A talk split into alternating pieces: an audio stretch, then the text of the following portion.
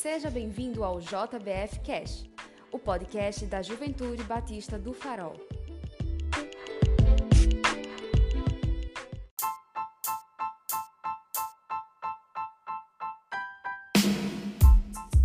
Fala galera, aqui é o Thales e vamos começar mais um JBF Cast canal de conteúdo devocional da Juventude Batista do Farol. E aqui estamos refletindo sobre os sete eu sou de Jesus, as sete vezes que Jesus afirma eu sou lá dentro do Evangelho de João. E hoje já estamos chegando ao nosso quinto episódio. Se você ainda não ouviu os outros, volta lá que tem muita coisa boa. Então não perde isso. Como não é novidade para ninguém, nós sempre temos convidados aqui, gente de peso, gente de valor, gente com carga boa nas costas. E os de hoje, eu ouvi falar por um amigo, de um vizinho, de um amigo meu meu, me disseram aí que os convidados de hoje são gafanhotos, são padawans, são alunos do grande mestre Oda Paulinho. É verdade isso aí, minha gente?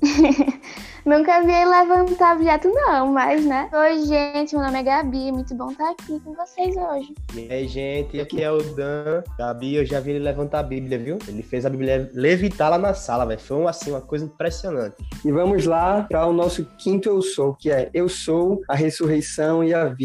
E eu vou pedir para o Daniel abrir a Bíblia para gente, fazer a leitura em João, capítulo 11, versículo 25. Beleza, vamos lá. Fala o seguinte: Jesus disse: Eu sou a ressurreição e a vida. Todo aquele que crê em mim, mesmo que morra, viverá. Valeu, Dan. É uma afirmação bem importante, né? E creio que muita gente já ouviu essa passagem. Mas quando vocês leem isso, quando vocês ouvem isso, o que é que vem à mente e ao coração de vocês sobre essa passagem? Então, para iniciar, eu queria falar um pouco sobre o contexto, né? O que estava acontecendo na época e o que levou a tudo isso acontecer. Tudo se inicia a partir do adoecimento de Lázaro. Lázaro é amigo de Jesus, é, Jesus já tinha visitado a casa dele e as irmãs dele, e a partir disso, suas irmãs mandam avisar Jesus de que ele estava doente. Só que Jesus continua onde ele estava por mais dois dias. Depois desses dois dias, ele parte para Betânia. Isso também requeriu um grande passo de fé dos discípulos, porque eles estavam sendo perseguidos pelos judeus na Judéia, e a Betânia ficava bem perto de lá. Então, incentivados por Tomé, os discípulos seguiram Jesus até lá. Chegando lá, já tinha quatro dias que ele tinha sido sepultado, Lázaro, né? E isso gerou um grande desapontamento com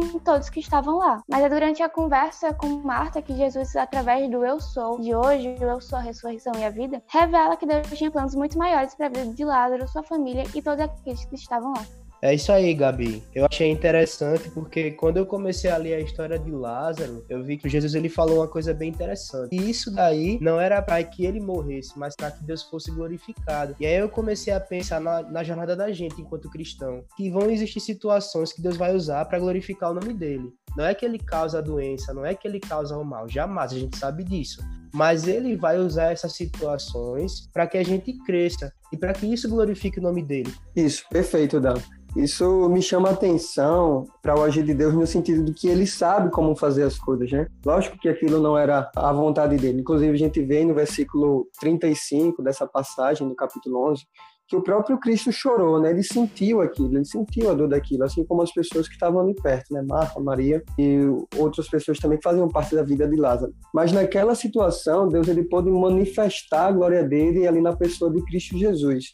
E é muito interessante isso, como Deus ele usa essas adversidades, esses fatos da vida da gente para mostrar a glória dele de uma forma que a gente nem imagina. Exatamente, velho. E essa questão de Deus mostrar a glória dele pra gente dessa forma me fez lembrar de outra coisa, que as coisas que Jesus fez aqui na terra sempre vão apontar para algo maior. Nunca vai ser um fim em si mesmo. Eu comecei a pensar e a refletir em cima da ressurreição de Lázaro, né?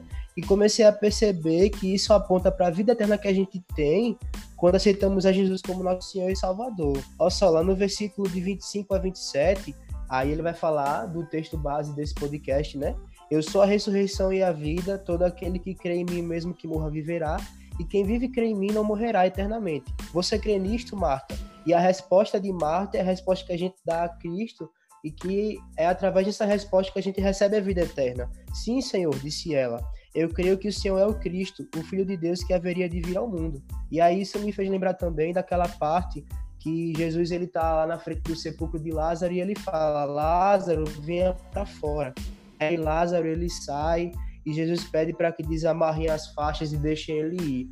Então para mim ficou muito forte isso que sempre que Jesus faz alguma coisa, sim, ele glorifica o nome do Pai, ele é glorificado, mas sempre aponta para algo maior, para algo que está lá na frente. E aqui ficou muito para mim a questão da vida eterna.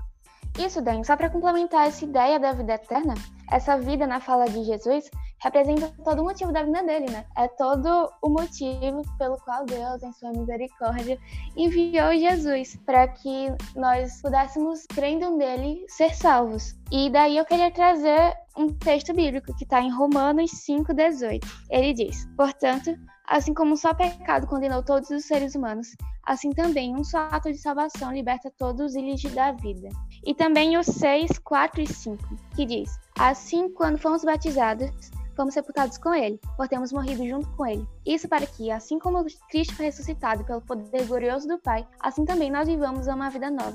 Pois fomos unidos com ele por uma morte igual a dele, assim também seremos unidos com ele por uma ressurreição igual a dele. Então, esses versículos mostram o quanto o poder de Deus viria a partir da ressurreição e a vida nos dar a vida eterna e nos dar essa escolha de sair do pecado. Perfeito, Gabi, perfeito. E é exatamente isso, né? A missão de Cristo, ele cumpre de forma perfeita, né? Inclusive, nesse momento, que era um momento de, de dor, de sofrimento, de luto, Cristo, ele continua sendo esse que está cumprindo a sua missão, né? Sua missão de salvação. Eu gosto muito disso porque a gente consegue ver, a gente consegue enxergar e sentir Deus nesses momentos que ele de fato continua sendo esse, esse Deus de sempre. Deus ele não só se apresenta no momento da alegria, da bonança, da fartura. Momentos como esse, que era o momento que Marta e Maria tava, tava, estavam passando, Deus estava lá presente também junto com elas. Perfeito, gente. E outra coisa, né? Eu pensei muito sobre como esse eu sou e como toda essa situação serviram para provar a divindade de Cristo. Tanto é que em várias vezes no texto ele afirma afirma que esse eu sou glorificaria o nome de Deus, que faria para que as pessoas que estivessem ali crescem nele, inclusive os discípulos.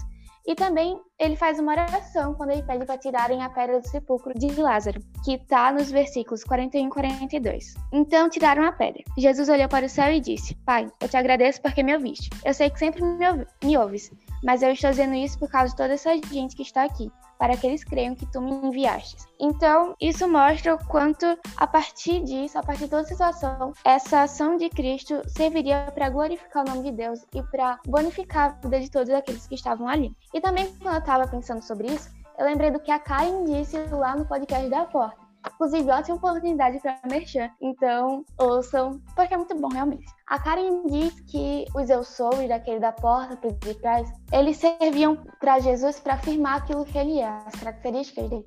Então, a partir disso, esse eu sou vem para provar isso, para provar tudo que ele é. Perfeito, Gabi, perfeito. A gente vê aí né, a presença de Deus através do momento, através da fala, através da afirmação de Cristo, em tudo. A gente consegue tirar a lição desse texto que realmente é riquíssimo. E eu queria saber de vocês, se vocês fossem tirar uma última lição desse texto, ah, uma coisa que foi realmente importante e marcante, que vocês trariam? Então, se eu fosse pensar numa conclusão prática, eu pensaria no seguinte: assim como Jesus ressuscitou Lázaro, ele também nos ressuscita da morte eterna quando a gente tem encontro pessoal com ele e quando a gente aceita ele como e Salvador, né? Depois que isso acontece, a nossa missão se torna espalhar essa notícia de que ele quer que as outras pessoas também tenham essa vida eterna que nós temos. Então, uma coisa que eu sempre falo muito para os embaixadores é que a nossa missão é de fato essa, a gente espalhar essa mensagem, essa boa nova de que Jesus ele tem uma vida nova para oferecer para as pessoas e que não é somente uma vida nova, mas que é uma vida eterna. Então essa se torna a nossa missão. Essa seria a praticidade que eu peguei para mim. Isso, e eu também, pensando nesse texto, eu tirei muito que nós precisamos ter confiança em Deus e no tempo dele. Porque partindo para a situação de Marta e Maria, onde Jesus poderia ter chegado no tempo delas, quando elas tinham acabado de falar, mas ele não veio, e essa angústia que gerou nelas, foi daí que as duas, inclusive, falaram a mesma coisa, né?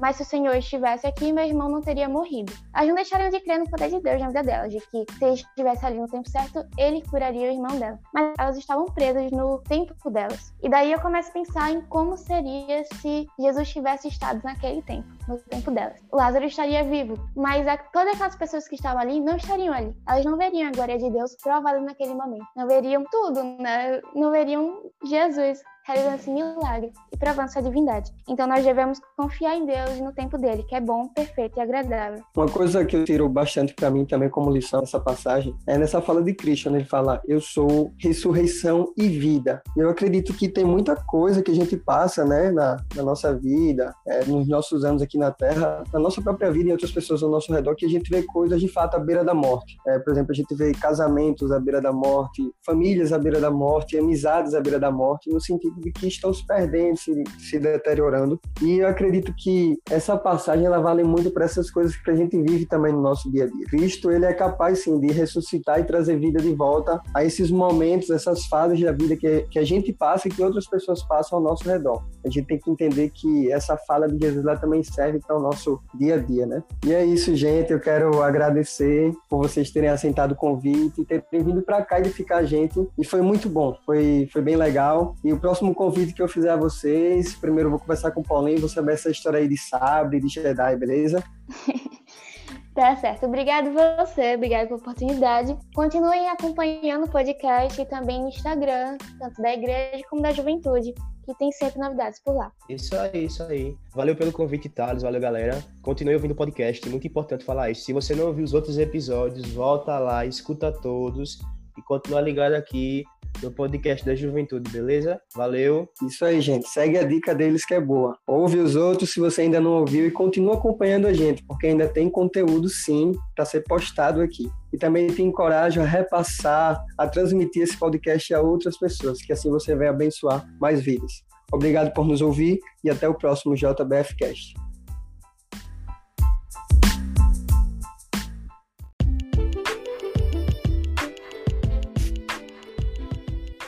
Você ouviu JBF Cash, o podcast da Juventude Batista do Farol.